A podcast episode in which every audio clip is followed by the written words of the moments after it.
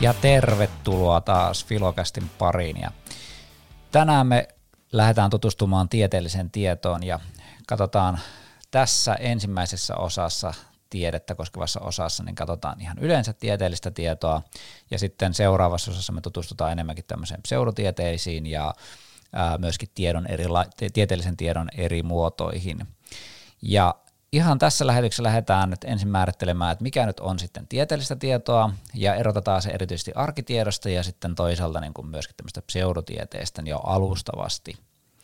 Ää, Ei-tieteellistä tietoa siis niin kuin on myöskin olemassa, ja yleensä tällainen ei-tieteellinen tieto on vaikka arkitietoa, joka on tämmöistä niin kuin nimensä mukaisesti arjessa käytettävää tietoa, tyyliin kaupasta saa vettä tai kaupasta saa ruokaa ja hanasta tulee vettä ja Pirkka tykkää pentistä ja niin poispäin. Eli tämä on tällaista tietoa, joka on arjen käytettävissä, se on hirveän niin kuin käytännöllistä ja se perustuu niin kuin enemmänkin sellaiseen suoraan kokemukseen ja havainnointiin. Sitä ei ole hirveästi testattu ja tutkittu eri näkökulmista. Siitä ei ole tehty teorioita, niin kuin ainakaan semmoisia kirjoitettuja teorioita hyvin harvoin. Se koskee usein tämmöisiä ilmiöiden havaittavia ominaisuuksia, että miltä ne, miten ne niin kuin, äh, havaitaan, vaikka todellisuudessa meillä niin kuin havainnotkin perustuu hyvin monimutkaiselle prosessille tai aika usein pitää sisällään, niin kun se asia pitää sisällään enemmän kuin mitä me havaitaan sitä asiasta. Ää, aika usein arkitieto myös perustuu johonkin tämmöisiin tiedostamattomiin lähteisiin, eli me oletetaan automaattisesti jonkun asian sen kummemmin siitä, sitä niin kuin miettimättä, ja aika usein se on myös tämmöistä niin kuin käytännöllistä tietotaitoa, tämä arkitieto. Ja nyt sitten, jos niin kuin vertaa sitä tieteellisen tietoon, niin tieteellisessä tiedossa, niin luo, tiedossa niin kuin luonnollisesti tämä, nämä perustelut ja teoriat on hirveän suuressa roolissa. Eli siellä, jos väitetään jotain, niin ne kyllä perustellaan hyvin yksityiskohtaisesti. Ja tämä tulee myös olemaan niin kuin hyvin suuressa roolissa siinä, kun me tunnistetaan se, että miten pseudotiede erotetaan ää, tieteellisestä tiedosta, koska pseudotieteelle tyypillistä on se, että et perustelut on esimerkiksi hyvin tämmöisiä ylimalkaisia tai että et tyyliin kyllä kansa tietää, että asia on näin ja näin, mutta sitten taas jos me puhutaan tieteellisestä tiedosta, niin silloin me puhutaan oikeasti hyvin niin kuin täsmällisestä tiedosta, että että se kansa on määritelty vaikka, että meillä on otos kaksituhattaviisisataa ihmistä ja sieltä se sijoittuu niin kuin demografisesti oikein ja se on otettu siis toisin sanoen joka puolelta Suomea ja eri ikäluokkia ja niin poispäin riippuen tietysti tutkimuksista. Ja se tietenkin on testattua, se on totuuteen pyrkivää ja teoreettista, näin lähtökohtaisesti yleensä tieteellinen tieto on tämmöistä teoreettispainotteista. Mutta sitten se oikeastaan se meidän kannalta se ongelmallisempi tieteen laji on sitten tämä näennäistieteellinen. Näennäistieteellinen eli pseudotieteellinen ää, näkökulma ää, on, se on jopa hengenvaarallinen tai ainakin terveydelle vaarallinen. Et jos joku vaikka pseudotieteellisesti mm, uskoo vaikka joihinkin tämmöisiin vaihtoehtohoitoihin ja korvaa sillä vaihtoehtohoidolla vaikka syöpähoidot, niin tässä tapauksessa me ei ole puhuta niin kuin hyvin, hyvin vakavasta ilmiöstä. Et jos otetaan vaikka koivunpahkauutetta niin kuin sytostaattihoidon tilalle, niin tällaisessa tilanteessa niin kuin oikeasti leikitään jo ihmisen hengellä. Ja tämän takia niin kuin on tärkeää, että me erotetaan se, että mikä on oikeasti tämmöistä tieteellistä tietoa ja luotettavaa tietoa, ja mikä taas on tämmöistä näennäistieteellistä tietoa. No näennäistieteen ja tieteellisen tiedon niin kuin tärkein oikeastaan ero on se, että et tieteellinen tie, tieto aina omaa tällaiset tietyt kriteerit, jonka mukaista sen pitäisi olla. Ja tieteellisen tiedon kriteerit on yleensä jotain tämän kaltaista, että, että tiedon on oltava objektiivista, eli käytännössä omista ennakkoluuloista ja tunteista riippumatonta. Sen pitää olla autonomista, eli rahoittaja, poliittiset puolueet tai muut vastaavat ei saa liikaa ohjailla sitä tieteen tekemistä. Sen pitää olla julkista, eli kaikkien tahojen koetettavissa ja kritisoitavissa. Myöskin olisi hyvä, jos saataisiin niin kuin nämä alkuperäiset lähteet sieltä julkisiksi. Kriittisyys, eli tietoa on varmasti koeteltu ja arvioitu tarpeeksi kattavasti, ja tarpeeksi moni ihminen sen on tehnyt. Se pitää olla myös yleensä edistyvää, eli käytännössä se pohjautuu aiemman tiedon päälle, eli on tutustuttu aikaisempiin tieteellisiin teorioihin ja sitten rakennetaan sitä tietoa niin kuin niiden päälle. Ja sitten samalla korjataankin myös niitä virheitä, eli aina se välttämättä ei ole sellaista kumuloituvaa, eli kasaantuvaa, vaan joskus sieltä löydetään myös niitä virheitä ja niitä sitten poistellaan sieltä ja korjataan sitten paremmilla, paremmilla tieteellisillä selityksillä. Ja tänä päivänä myöskin me nostetaan paljon niin kuin eettisyyttä myös niin kuin isoon rooliin siinä, että ää, tänä päivänä ei voida tehdä ihmisille sellaisia testejä, mitä vaikka tuhatyhdeksänsataaluvun alussa on tehty, tai sitten tänä päivänä entistä enemmän puhutaan myöskin eläinten oikeuksista, että, että voidaanko me eläimillä tehdä kaikenlaisia kokeita. Mutta nämä ehkä tämä eettisyys tutkimuksessa sitten niin kuin etiikan osa-alueessa niin käsitellään sitten tarkemmin. Ja nyt sitten tuota, jos me ajatellaan vielä lyhyesti tällaisen niin kuin perustutkimuksen kulkua, että miten se menee. Kohta meillä itse asiassa on, sain, sain ilon haastatella yliopistotutkijaa tuossa ja kuulette sen ihan hetken päästä, mutta jos katsotaan tällaista niin kuin tyypillistä tutkimuksen kulkua, joka yleensä kuvataan kirjoissa, niin se menee sillä tavalla, että ensin on tietenkin se käytännön ongelma, mikä mihin halutaan saada vastauksia, ja sitten siihen liittyviä teorioita, tutustutaan niihin teorioihin ihan ensimmäisenä. Sen jälkeen niin kun mietitään, että mitä me oikeasti halutaan tutkia siinä, eli kehitellään se tutkimusongelma, eli siis toisin kysymys, johon me halutaan saada vastaus. Tämän kysymyksen pohjalta niin aika usein esitetään tämmöinen hypoteesi, ja hypoteesi on niin kun, ö, ennalta oletettu vastaus siihen meidän kysymykseen, että luultavasti tämä tulee olemaan se vastaus. Ja sitten usein niin tämä tutkimus keskittyykin tähän hu- hypoteesin niin testaamiseen, että onko tämä hypoteesi oikea vai väärä. Että se ei välttämättä se ei niin kuin lähde niin kuin ihan vaan tutkimaan kaikkea kaikessa, vaan usein se on nimenomaan tämän hypoteesin paikkansa pitävyyttä tutkitaan. No kun meillä on tämä hypoteesi ja tutkimusongelma, niin sen jälkeen me tietysti suunnitellaan se, että miten tämä tutkimus tehdään. Ja tehdään tutkimussuunnitelma siis. Ja sen jälkeen tyypillistä on myös se, että ei heti, jos meillä vaikka tutkitaan viidellä tuhannella ihmisellä sitä, niin ihan ensimmäisenä ei hyökätä sinne vaan, että okei, viisi tuhatta ihmistä ja tehdään tämä tutkimus tästä, vaan ensin on hyvä tehdä tämmöinen esitutkimus, jossa testataan niitä kysymyksiä tai testejä tai muuta vastaavaa pienemmällä joukolla, ja sitten se joukko ikään kuin antaa sen ää, niin kuin informaation nimenomaan koskien sitä tutkimusta, että oliko nämä hyviä, hyviä niin sanotusti relevantteja ja valideja nämä kysymykset. Ja tämä on niin kuin se, se, että siinä se testataan se kysymys patterista tai testauspatterista siinä. Ja sitten voidaan tehdä vielä korjauksia. Ja vasta sen jälkeen, kun korjaukset on tehty ja me ollaan todettu, että nyt näillä kysymyksillä tulee hyviä tuloksia, niin sen jälkeen vasta otetaan ja ää, napataan ne viisituhatta ihmistä siihen. Niin me ei tehdä turhaa työtä siinä. No sen jälkeen sitten kun on tutkimus, esitutkimus tehty ja tehdään sitten tämä itse tutkimus tai tämä datan keruu siinä, niin sitten kun ollaan saatu sitä dataa, eli tietoa sieltä tutkittavilta, niin sitten sen jälkeen luonnollisesti tulee tämän analyysin paikka. Eli katsotaan, että mitäs materiaaleja meillä onkaan täällä ja miten tää, mitä tämä materiaali meille kertoo.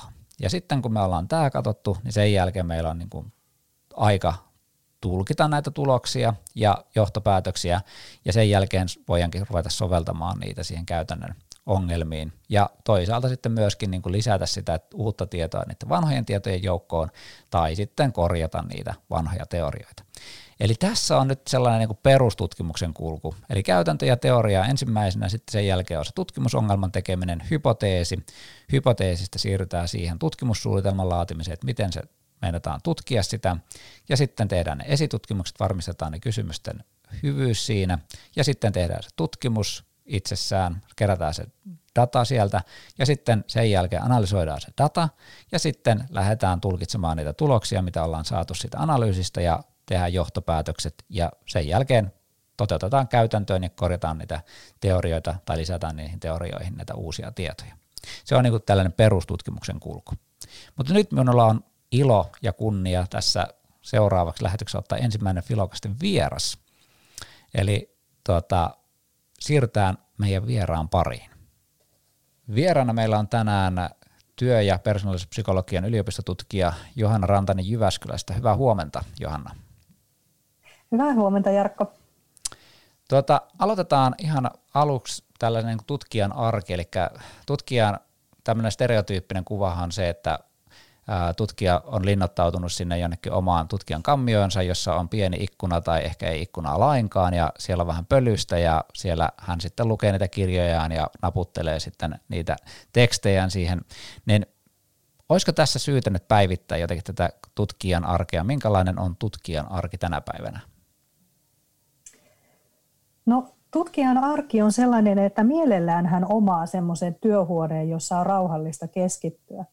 Mutta mulla on semmoinen onni, että mä katselen tuolla Jyväskylän yliopiston psykologian laitoksella ikkunasta Jyväsjärveä ja siellä olevaa suihkulähdettä. Ja mä en ole siinä työhuoneessani yksin, vaan mulla on siinä, siinä tuota työkaveri. Ja sitten kun mä astun sieltä työhuoneesta ulos, niin siellä on paljon muita tutkijoita. Ja, ja tota, mä toimin semmoisessa monessakin tutkimusryhmässä itse asiassa, eli, eli, eli mulla on useita tutkimusprojekteja, joita mä en tee yksin, vaan, vaan mä teen niitä kollegoiden kanssa. Ja ne kollegat muodostuu sitten aina sen teeman mukaan, että esimerkiksi silloin kun mä tutkin opinto-ohjaajien työhyvinvointia, niin mulla on ohjausalan tutkijoita ja kouluttajia kollegoina. Ja sitten taas toinen projekti, mikä mulla on tällä hetkellä, mä tutkin media-alan työntekijöiden persoonallisuutta, työoloja ja työhyvinvointia, niin siinä mulla on sitten yhteistyökumppanina hyvin monitieteinen ryhmä. Esimerkiksi tuolta viestintätieteiden laitokselta professori Mikko Villi ja Tampereen työelämän tutkimuskeskuksista Miia Tammeliin ja, ja tällaisia henkilöitä. Eli, eli tota, en tee sitä yksin. Hyvin paljon se on sitä, että me yhdessä pidetään palavereja, suunnitellaan tutkimusta, että mitä me halutaan tutkia ja kysyä. Millaisia artikkeleita sit siitä kerätystä aineistosta me halutaan kirjoitella, ja sitten näiden palaverien jälkeen toki menen sinne omaan työhuoneeseen niin tekemään sitä, että et luen artikkeleita siihen aiheeseen liittyen ja kirjoitan, kirjoitan tekstiä, teen tilastoanalyysejä, jos mulla on tämmöinen määrällinen aineisto, tai sitten luen haastatteluvastauksia, jos mulla on laadullinen aineisto. Eli, eli tota, kyllä se on aika vuorovaikutteista nykyään, ja aika useimmat tutkijat myöskin sitten osallistuu yliopistossa opetukseen, eli sitten mulla on tosi paljon myöskin sitä vuorovaikutusta opiskelijoiden kanssa. Mä ohjaan lopputöitä eli pro-gradu-tutkielmia ja olen erilaisilla kursseilla, kursseilla sitten opettajana. Ihan, ihan samanlaista työtä se silloin on, kun jos mä olisin vaikka lukiossa psykologian opettajana. Hyvä, tässä jo viitattiinkin vähän tuohon tutkimuksen tekemiseen ja Mutta tuota, ja sanoit, että on useammanlaisia tutkimuksia, on laadullista ja määrällistä tutkimusta ja niin poispäin, mutta voitaisiinko me niin yleisellä tasolla jotenkin määritellä se, että kuinka tämmöinen tyypillinen tutkimus nyt sitten etenee? No, tutkimus useimmiten etenee siitä, että jostain syntyy tarve saada tietää tai tutkia jotakin ilmiötä. Eli, eli se voi lähteä vaikka nyt niin kuin kentältä. Kentällä me tarkoitetaan elämää yliopiston ulkopuolella, vaikka sitä on paljon siellä yliopiston sisälläkin, mutta että voidaan nyt tunnistaa vaikka sellainen tarve, että meidän pitäisi tietää, että miten näissä koronaolosuhteissa olisi, olisi tota, ää, tämä etäopetus kaikista niin kuin paras järjestää vaikka eri-ikäisillä oppilailla ja opiskelijoilla. Et me tupsahdettiin tähän tilanteeseen aika yllättäen. Ja tästä ei vielä ihan hirveästi ole välttämättä tietoa. Eli tämä on niinku tämmöinen tarve, joka syntyy sieltä kentältä käytännöstä. Ja, ja tota, sitten siihen voi tarttua joku rahoittaja. Esimerkiksi nyt voisi olla opetus- ja kulttuuriministeriö hyvinkin kiinnostunut tämmöisestä tiedosta noin niinku jatkon kannalta. Niin ne saattaa sanoa, että no hei, tätä täytyy tutkia, nyt tämä tilanne on päällä. Me julistetaan tämmöinen hakuilmoitus, että tutkijat voi lähettää sinne tämmöisiä ideoita, että kuinka he tutkisivat tätä. Tutkimussuunnitelman kirjoittaa ja kertoo omat merittinsä. Ja sitten he katsoo, että kella on tavallaan semmoinen toteuttamiskelpoisin, uskottavin tutkimussuunnitelma ja antaa heille vaikka sitten rahaa. No sitten tutkimusryhmä saa tämmöisen, tämmöisen rahan ja niillähän on se suunnitelma jo olemassa, koska ne haki sillä perusteella sitä rahoitusta. Ja, ja tota, sitten ne lähtee suunnittelemaan sitä tiedonkeruuta. Tässä tapauksessa se voisi olla vaikka, vaikka niin, että täällä Jyväskylässä tota, tutkittaisiin ihan alakouluista, yläkouluista, lukioista, ammatillisista kouluista, ammattikorkeakouluista, yliopistoista. Otettaisiin yhteyttä opettajiin ja oppilaisiin ja opiskelijoihin ja kysyttäisiin niiltä molemmilta, vaikka ensin kyselytutkimuksella, joka on tämmöinen laaja, ja siinä on näitä rastiruutuun kysymyksiä, saadaan semmoinen yleinen kokonaiskuva, ja sen perusteella voitaisiin sitten haarukoida, jos me havattaisiin sieltä tämmöisiä kiinnostavia ryhmiä, että, että jotkut opettajat on kokenut tai oppilaat tämän erittäin jotenkin onnistuneena versus epäonnistuneena, niin me voitaisiin näitä erityisryhmiä sitten vielä tarkemmin haastatella. Mm-hmm. haastatella ja näin meillä olisi ollut ensin vaikka tämä kyselytutkimus ja sitten meillä olisi ollut nämä haastattelut ja sen jälkeen meillä on sitten se aineisto kasassa, niin sitten sitä ruvetaan analysoimaan, analysoimaan ja, ja totta kai me ollaan siinä välissä asetettu hypoteesit, että mitä me ehkä oletetaan tästä tilanteesta ja sitten me tutkitaan, että vastaako se aineisto niitä meidän ennalta asettamia oletuksia, vaiko eikö. Ja sitten se pitää raportoida, eli, eli sitten me kirjoitetaan siitä esimerkiksi tutkimusjulkaisuja, ja ne, nehän on kauhean pitkissä kantimissa, että me kirjoitetaan tutkimus ja, ja tota, sitten me lähetetään se arvioitavaksi, saattaa mennä pari-kolme kuukautta, kun muut tutkijat, jotka, se on anonyymi se prosessi, lukee sitä meidän tutkimusraporttia ja antaa sitä kommenttinsa ja sitten me korjataan sitä ja sitten siitä mahdollisesti tulee julkaisu. Nopeampi prosessi on se, että tämmöiset alustavat havainnot, mitkä pystytään nopeasti kirjoittamaan, niin kirjoitetaan suoraan tämmöiseksi vaikka laitosraportiksi tai yliopistoraportiksi, joka julkaistaan sitten suoraan ilman tämmöistä vertaisarviointia, mitä mä äsken kuvasin, niin yliopiston sivuilla. Että näin niin kuin nopeasti vedettynä yhteen voisi Joo. tyypillinen tutkimus mennä. Otetaan vielä tuo hypoteesi tuossa, niin, eli tutkitaanko niin kuin käytännössä tutkimuksessa sen hypoteesin paikkansa pitävyyttä vai onko se niin kuin tutkitaanko laajemmin sitä aluetta, vai onko se aina niin kuin se hypoteesi, jota tutkitaan, että pitääkö se paikkansa vai ei?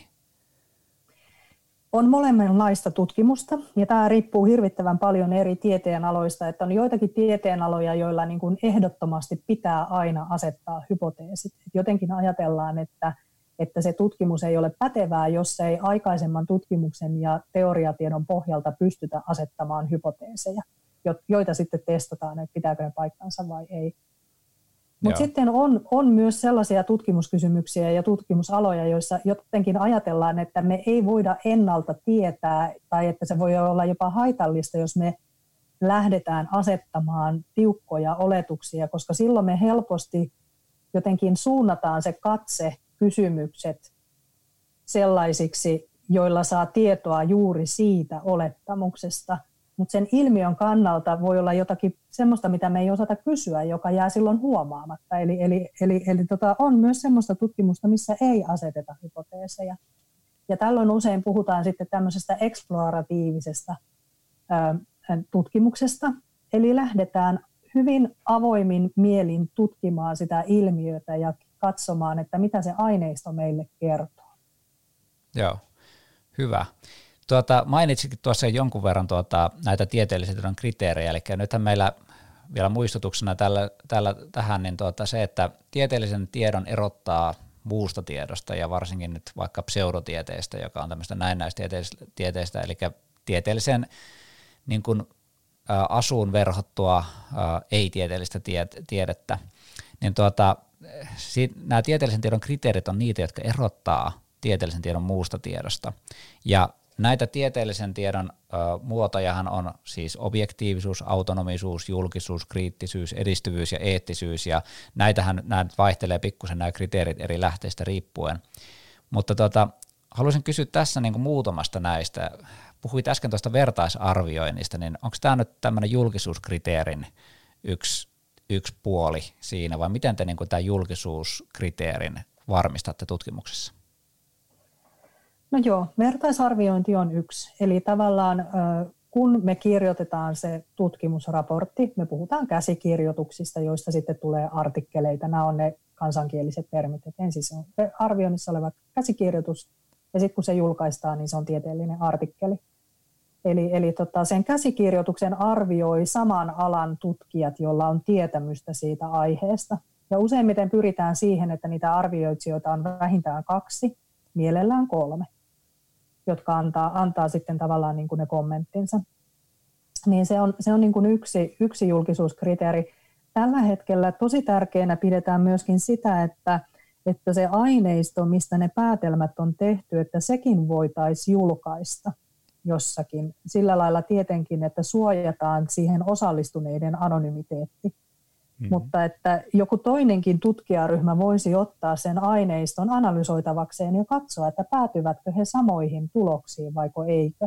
Että se on jo aika, aika niin kuin vahva julkisuuskriteeri sitten, että, että joku toinen voi, voi niin kuin seurata sitä sun polkua ja katsoa, että käykö samalla lailla vai ei, koska analyysin menetelmiä on hyvin monenlaisia ja aineistoa voidaan, voidaan todella analysoida monella tavalla, niin, niin, niin tota, ja osaaminen on erilaista myöskin erilaisten analyysimenetelmien käytössä, niin, niin nämä nyt on niin kuin ainakin kaksi tämmöistä, millä voidaan hyvinkin sitä julkisuuskriteeriä varmistaa. Joo, ja nyt tässä jo huomataan heti, että nämä kriteerit niin kuin nivoutuu jotenkin yhteen tässä. Et nyt kun puhutaan sit seuraavaksi vähän objektiivisuudesta, niin äh, tuntuu, että tämä yhteisön tuoma näkemys niin kun, ja nämä, että tarkistetaan julkisesti näitä ja kokeillaan, että päästäänkö samaan tulokseen, niin näähän palvelee, näyttää myös tätä objektiivisuusvaadetta. Äh, eli on, onko niin, että onko muita tällaisia vielä, että niin kuin miten tutkijat varmistaa sen, että omat asenteet ja mielipiteet ei niin kuin ohjaa liikaa sitä tutkimuksen suuntaa? Joo, vielä haluan pikkasen palata tuohon edelliseen, kun sanoin, että, että tällä hetkellä se, se, että aineistoja annettaisiin toisille ö, analysoitavaksi, niin se ei ole kauhean yleistä, mutta mä luulen, että se tulee yleistymään, Joo. ettei jää väärä kuva. No nyt sitten tähän objektiivisuuteen liittyen, niin, niin, niin mä ajattelen, että semmoinen avoin mieli on kaikista paras objektiivisuuden tae. Ei me koskaan pystytä tekemään täysin objektiivista tutkimusta sen takia, että meidän kulttuuritausta ja meidän tietopohja ja varanto vaikuttaa siihen, että miten me esimerkiksi tutkimuskysymykset muotoillaan ja sitten ne tarkat kysymykset vaikka haastatteluun tai kyselyyn. Hmm. Niin ne on aina värittyneitä, mutta sitten kun sitä aineistoa lähdetään analysoimaan, niin semmoinen avoin mieli ajatuksena juurikin näin, että mulla ei ole tarkoituksena väittää tämän aineiston perusteella yhtään mitään. Eli mä en käytä tätä aineistoa todistaakseni jonkun asian olevan oikeaksi, vaan, vaan mä avoimesti tosi uteliaasti olen kiinnostunut siitä, että, että mitä se aineisto mulle kertoo, kuinka tämä asia nyt vaikka suomalaisilla on. Hmm. Niin mä, mä jotenkin niin kuin ajattelen, että se, se on niin kuin mun ohjenuora, että se olisi niin kuin kaikista tärkeintä, että, että vaikka mä joutuisin, on esimerkiksi lehtiä, jotka sanoo, että meillä täytyy aina olla hypoteesit. Silloinkin, kun teet eksploratiivista tutkimusta, sinun pitää asettaa hypoteesit. Niin vaikka olisi näin, niin itse säilyttäisi sen avoimen mielen, että huomaanhan mä, jos tämä aineisto kertookin mulle jotakin muuta kuin mitä mä oon olettamassa. Hmm. Eli periaatteessa nyt kun sanotkin tuossa, että täydelliseen objektiivisuuteen ei voida päästä, niin eli objektiivisuuskriteeri ja varmaan niin kuin nämä muutkin kriteerit, niin nämä toimii semmoisena niin kuin ihanteena, eli mitä kohti me pyritään, mutta luonnollisesti niin kuin tämä objektiivisuusvaatimus on sellainen, että jos me ei me millään päästä tällaiseen täydelliseen objektiivisuuteen. Olenko ymmärtänyt oikein? No kyllä, mä varmaan itse ajattelen näin. Mä luulen, että tästä on varmaan monenlaisia näkökulmia ja sitten riippuu taas tieteenalasta, että itse kun mä edustan ihmistieteitä, tutkin siis psykologisia ilmiöitä, niin siellä se on jotenkin niin hirvittävän selvää, että voisin kuvitella jossakin fysiikassa ja biologiassa tämä voi olla niin kuin, että siellä voi olla enemmän tutkijoita, jotka ovat vakuuttuneita siitä, että kyllä pystytään tekemään täysin objektiivista tutkimusta. Että tämä on myöskin suhteellinen tieteenalakohtainen kysymys. Kyllä, nimenomaan. Että, että sitten tieteen filosofiassa positiivismi varmaan edustaa tällaista niin kuin aika äärimmäistä, että jos sitä ei saa konkreettisesti todistettua sitä asiaa ihan, niin silloin se ei ole tiedettä lainkaan suurin piirtein, että näin se taitaa niin siellä mennä. Mutta hei, otetaan vielä yksi, yksi kriteeri, eli autonomisuus. Itse olen ainakin monesti miettinyt sitä, että yliopistothan kuitenkin saa rahoituksen jostain, eli nehän saa valtiolta sitä rahoitusta usein ja myöskin kai jonkin verran myöskin yrityksiltä ja muilta tämmöisiltä yhteisöiltä, niin miten me varmistetaan tämä autonomisuus sitten, että onko yliopistojen tutkimukset varmasti puoluepolitiikasta vapaita alueita tai se, että onko yliopistotutkimus vapaata siitä rahoittajasta, jos joku yritys vaikka päättää rahoittaa jotain, niin että miten se varmistetaan, että se tutkimus ei etene sen rahoittajan niin kuin haluamaan suuntaan liikaa, vaan että se on oikeasti tämmöistä autonomista ja objektiivista? No, tota, mä vastasin, vastasin tuohon kyllä ja ei. Tyypillinen psykologin vastaus. Eli, eli tota, tällä hetkellä yliopistoissa tehdään tutkimusta, jos mä vähän niin kuin kärjestän, niin kahden rahoituksen varassa. Ja toinen rahoitus on perusrahoitusta, joka tulee meille siitä, että meillä on hyvin vahva koulutustehtävä. Eli, eli yliopiston tehtävä on, on tota, ää, valmistaa kandidaatin ää, tutkinnon ja maisterin tutkinnon ja tohtorin tutkinnon suorittaneita ää, ihmisiä, joilla on ammatilliset valmiudet toimia eri, eri alojen ammattilaisina ja asiantuntijoina. Ja tähän koulutustehtävään me saadaan opetus- ja kulttuuriministeriöllä tämmöistä perusrahoitusta. Ja on erittäin tärkeää, että jokainen yliopistossa opettava myöskin tutkisi sitä asiaa, mitä hän opettaa, että se opetus olisi tämmöistä tutkimisperustaista. Ja jos ei itse tutki, niin seuraisi sen alan tutkimusta.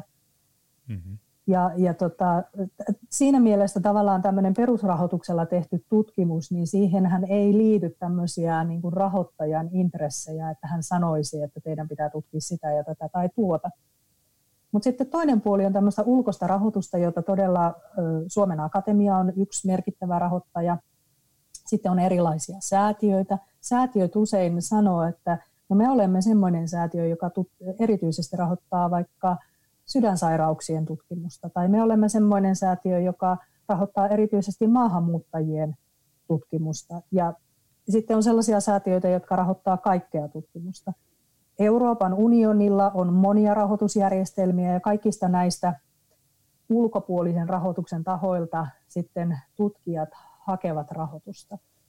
Ja moni näistä on sellaisia, että he, he niin kuin julistaa tämmöisen tutkimusrahoituscallin, call englanniksi, nyt en löydä suomenkielistä sanaa siihen, mutta vähän tämmöisen niin kuin ilmoituksen ja siinä on tietyt teemat, että he niin kuin tunnistaa yhdessä hallitusten ja tutkijoiden ja yhteiskunnan niin kuin, ö, asiantuntijoiden kanssa sellaisia alueita, jotka tässä ajassa olisi tosi tärkeää tutkia. Et nyt esimerkiksi tämä koronavirusaika ja poikkeusolot on sellainen, että siihenkin on tullut jo tämmöinen tutkimuscall, tutkimushaku. Että halutaan rahoittaa sellaista tutkimusta, jotka tutkii tätä aihetta. Ja sitten, sitten on myös ulkopuolisessa rahoituksessa on, on sellaisia säätiöitä, jonne tutkijat saa itse ehdottaa, että no minä haluaisin tutkia vaikkapa sitä, että kuinka äm, lukiosta valmistuneet sijoittuisivat haluamilleen opintoaloille mahdollisimman hyvin, kuinka sitä voidaan tukea. Tämä voisi olla yksi esimerkki. Ja Ja nyt tavallaan, kun mä sanoin, että kyllä ja ei, niin on olemassa siis todella, että voi tehdä sellaista tutkimusta, jos sille löytää rahoittajan. Rahoittaja ajattelee, että tämäpä on tärkeä aihe, kyllä tuolle minä annan rahaa. Mutta sitten on myös tätä ohjaamista, että jotenkin on yhteisesti tunnistettu tämmöisiä tärkeitä alueita, mitä tutkia, jolloin tavallaan tutkijat sitten kirjoittaa sen rahoitushakemuksen nimenomaan sitä teemaa varten. Ja siinä voidaan nyt sitten niin kuin miettiä, että syökö se sitä yliopistoja ja tutkijoiden autonomisuutta vai ei. Joka tapauksessa mä ajattelen, että oli sitten tämmöinen, tämmöinen tota itse valittu aihe, jolle löytää rahoituksen, tai sitten tämmöinen tutkimushaku, jossa on ollut tietty teema, niin, niin ei nämä tahot saisi ohjailla sitä, että millaisia tuloksia tulee. Ja vaikka olisi yrityskin jonkun tutkimuksen rahoittajana, niin se tutkijan ammattitaito ja eettisyys pitäisi olla niin vahva, että he kertoo ne tulokset sit sellaisina kuin ne on. Joskus ne vastaa niitä rahoittajan odotuksia ja olettamuksia, antaa heille aseen sitten vaikka poliittikoida jonkun asian puolesta. Mutta joskus voi käydä niinkin, että ne tulokset ei ole sellaisia kuin he ehkä odottaa, jolloin he voi sitten miettiä, että hm, tulipas annettua rahaa tähänkin tutkimukseen, oliko tämä hyvä vai huono asia. Joo, vaikka siitä olisi vahinkoa sille yritykselle sitten ihan niin kuin konkreettisesti siitä tutkimuksesta, niin Niin. Mutta silti se julkaistaan ne tiedot ja tutkimukset luonnollisesti. Tuota, no, va, joo, ihan lyhyesti, jos sanon, niin, niin tota, varmaan on sellaisia tilanteita sitten, että, että tota, jos on vaikka jonkun yrityksen maksama tutkimus, niin, niin, niin siellä voi olla tämmöisiä lausekkeita, että, että tota, joka saattaa estää jonkun tutkimustiedon julkaisemisen. Mutta tota, tässä pitäisi olla tutkijoiden tosi tarkkoina, että sellaiseen ei saisi suostua. Että, että kyllä aina pitäisi ne tulokset pystyä julkaisemaan sellaisena kuin ne on. Mutta että tiedekään ei ole näin niin kuin yksinkertaista ja mustavalkoista. Että varmasti sellaista harmaata aluetta kyllä löytyy. Joo. No haluatko vielä itse tuoda jonkun semmoisen niin kuin ajatuksen siitä, että mitä meidän niin kuin tavan ihmisten, jotka ei olla nyt tämmöisiä erikoistuneita tutkijoita, niin mitä meidän kannattaisi tietää tästä tutkimuksen teosta ja ylipäätänsä tieteestä?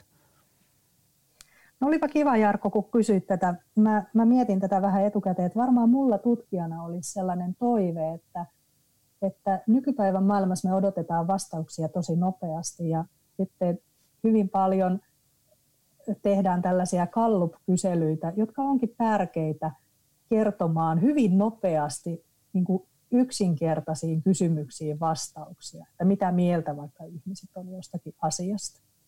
Ja pitäisikö meidän olla osa E U:ta vai eikö meidän pitäisi? Tämä on tyypillinen Gallup-kysymys. Mutta jotta me saataisiin sitten tämmöistä tieteellistä, luotettavaa tutkimusta, jolla pystytään vastaamaan monimutkaisempiin kysymyksiin, jotenkin vaikka niin kuin ymmärtämään sitä, että minkä takia joku sitten vastaa kyllä tai ei siihen, että, että pitäisikö meidän olla osa E U:ta. Että eihän me ymmärretä vielä sitä, jos joku sanoo ei tai kyllä pelkän tämmöisen yksittäisen kysymyksen perusteella, niin, niin siihen tarvitaan sitten sitä, että on tämmöisiä laajempia kyselyitä tai haastatteluita, joissa on useita kysymyksiä tai väittämiä samastakin teemasta, ja, ja niihin on tärkeää jaksaa vastata. vastata. Että sieltä tulee se niin kuin luotettavuus, että se ei ole tutkijoiden tyhmyyttä, että eikö ne osaa nyt kysyä yhdellä kysymyksellä, vaan sitä, että ne pyrkii varmistamaan sen luotettavuuden ja moninäkökulmaisuuden. Niin tämä olisi semmoinen mun mielestä niin kuin hyvä kansalaistieto ja taito, että, että gallupit on tärkeitä tiettyyn tarkoitukseen, mutta silloin kun tehdään tieteellistä tutkimusta, niin se on pikkasen, äh, siihen täytyy nähdä pikkasen enemmän vaivaa sekä sen tutkijan että, että sitten näiden vastaajien. Tämä oli varmasti hyvä, hyvä tieto meille kaikille, eli nyt kun me luetaan näitä galluppien tuloksia, niin sillä on eroa, että onko tieteellisesti tutkimusta tehty vai onko se vaan tällainen vähän pinnallisempi tai nopeampi tutkimus siinä taustalla. Että. Mut hei, nyt on tullut aika kiittää, kiitos ihan hirvittävän paljon tuota, Johanna Rantanen, psykologian, työ, työ- ja persoonallisuuspsykologian yliopistotutkija Jyväskylästä. Kiitos paljon vierailusta. Kiitos ja oikein mukavaa kevään ja kesän jatkoa teille. Kiitos. Ja tässä sitten alamme pikkuhiljaa lopetella jo sitten tätä FiloCastin jaksoa ja ensi kerralla tosiaan lähdetään sitten tutustumaan näihin pseudotieteen, pseudotieteen katsotaan muutamia pseudotieteitä, joita on olemassa ja sitten, että miten tavallinen ihminen pystyisi jollain tavalla hahmottamaan, että onko kyse pseudotieteestä vai tieteellisestä tiedosta. Mutta näillä puheilla ensi kertaan. Kiitos tästä kerrasta.